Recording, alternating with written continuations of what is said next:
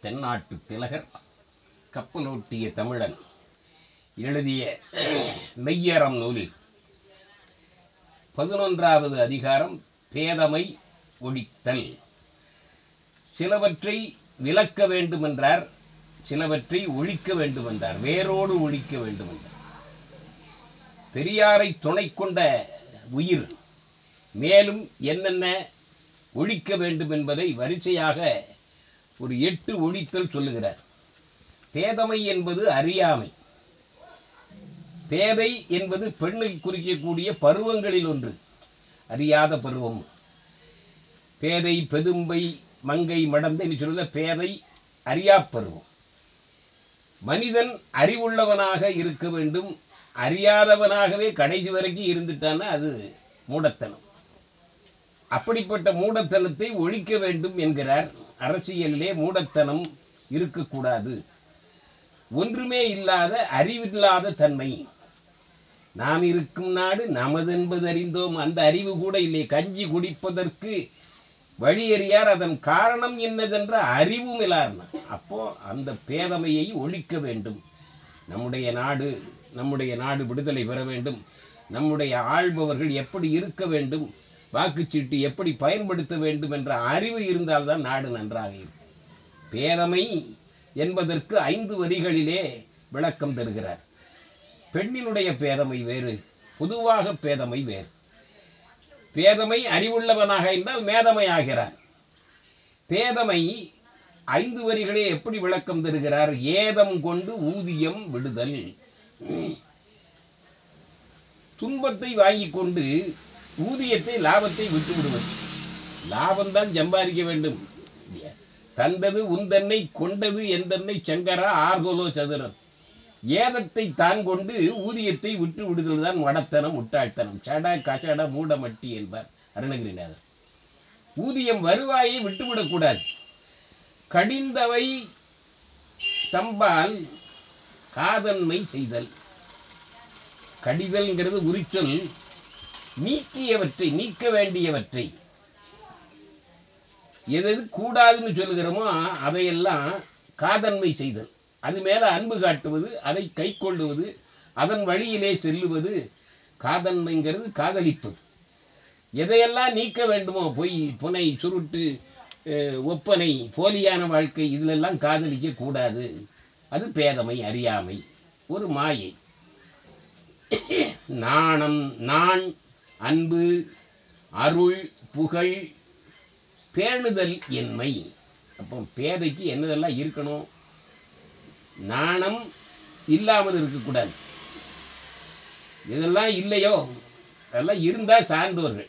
அன்பு நான் ஒப்புரவு கண்ணோட்டம் வாய்மையோடு ஐந்து சால்வு ஒன்றிய தூண் என்பார். இதெல்லாம் இருந்தால் சான்றோர்கள். இதெல்லாம் இல்லைன்னா பேதைகள். நாணின்மை அன்பின்மை அருளின்மை புகழை பேணுதலின்மை. இதையெல்லாம் இருதுன்னா அவன் பேதை. நான் அன்பு நாணம்ங்கிறது வெட்கம். தீமை செய்ய வெட்கப்படணும் தப்பு செய்ய வெட்கப்படணும். பெண்கள் வெட்கம் வேற. அன்பு இருக்க வேண்டும் அருள் இருக்க வேண்டும் புகழ் மேல் ஆசை இருக்க வேண்டும். இவற்றையெல்லாம் பேணாவிட்டால் அவன் அறிவில்லாதவன். அறிந்து உணர்ந்து உரைத்தும் அடங்காது ஒழுகல். தெரியவே தெரிய வேண்டிய செய்திகளை தெரிய வேண்டும். அறிந்து உணர்ந்து அதற்கு அடுத்த நிலை உரைத்தும் இவற்றையெல்லாம் அறிந்து உணர்ந்து உரைத்தாலும் அவன் அடங்க மாட்டான். தான் அடங்கா பேதையினர். அப்படி அடங்காமல் இருந்தால் அவன் முட்டாள். எவ்வளவு சொன்னாலும் அதை கேட்டு நடக்காதவன். அடங்காது வாழ்தல். அது முட்டாள்தனம்.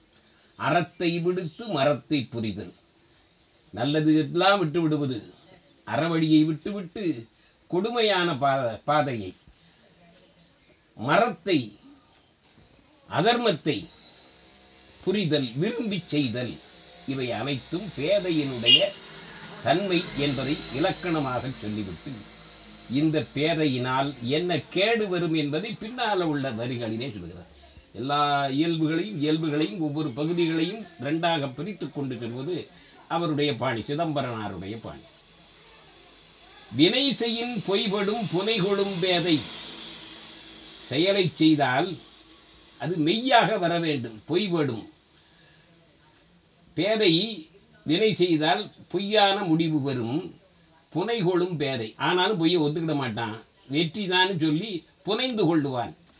தன்னை பற்றி இல்லாதது இருப்பதாக சொல்லுவான். தமர் பசித்து உழல.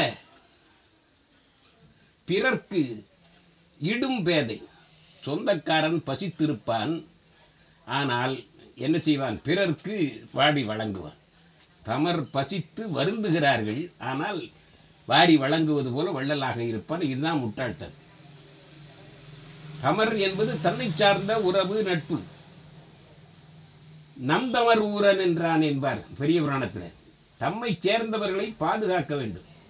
சுற்றத்தை பாதுகாக்க வேண்டும். செல்வர்களது செழுங்களை தாங்குதல். அப்படி சொந்தக்காரெல்லாம் பசி பட்டினியர் இருக்கும்போது வாரி வழங்கி என்ன பயன்? தமர் பசித்து உழல பிறர்க்கிடும் பேதை. பேதையோர் காசு உரின் பித்தன் கழித்தற்று.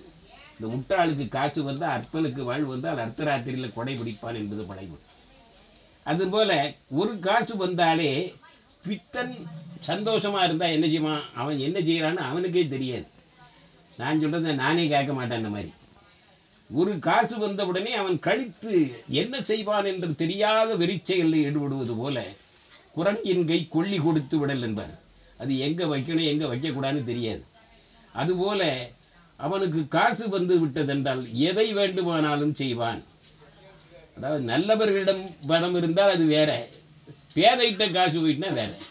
பேடிகை வாழாண்மை போல கெடுமம் கோழையிட்ட வாழ் இருந்து என்ன பயன்? அதுபோல நல்லவனிடம் காசு இருந்தால் அது பயன்படும். பெருந்தகையான் கண்படில் பயன்படும். பேதை கண்பட்டால் அந்த காசில் பயன் இல்லை. அவை புகில் பேதை அதன் நலம் குன்றும். அந்த முட்டாள் ஒரு அவைக்கு வந்தால் ஆர்த்த சபைக்கு நூற்று ஒருவர் ஆயிரத்து ஒன்றாம் புலவர் என்பான் அவை அவையத்துள் முந்தி இருப்புச் செயல். அவையிலே கற்றோர் நிறைந்த அவையிலே அவன் முன்ன வர வேண்டும். நல்லவன் வர வேண்டும். அவன் முட்டாளா யார் வர வரவேற்பார்கள்? அதன் நலம் குன்றும் அந்த அவையினுடைய தன்மையே குறைந்து போகும். சட்டசபை என்கிறார். பாராளுமன்றம் என்கிறார். அவை என்பது கற்றோரும் பண்புடையவர்களும் இருக்கக்கூடிய அரங்கம். பெருமான் நடனமாடக்கூடியதும் அவைதான். அவை புகில் பேதை அதன் நலம் குன்றும் அதனுடைய நன்மை குன்றிவிடும். பெரியார் நூல்கூடு பேதமை களைக. அந்த பேதமையை நீக்க வேண்டுமென்றால் நல்ல நூல்களை கற்க வேண்டும் படிக்க வேண்டும் அதன்படி நடக்க வேண்டும். பெரியார் நூலை படித்துக்கொண்டு அந்த பேதமையை அறியாமையை நீக்குக என்று சொல்லி நிறைவு செய்கிறார். பின் ஐந்து வரிகளில் அதனால் வரக்கூடிய தீமையை சிதம்பரனார் விளக்குகிறார் என்று சொல்லி அதிகாரம் நாற்பத்து ஒன்று பேதமை ஒழித்தல் நிறைவு பெறுகிறது. வாழ்க மெய்யறம் வளர்க சிதம்பரனார் புகழ்.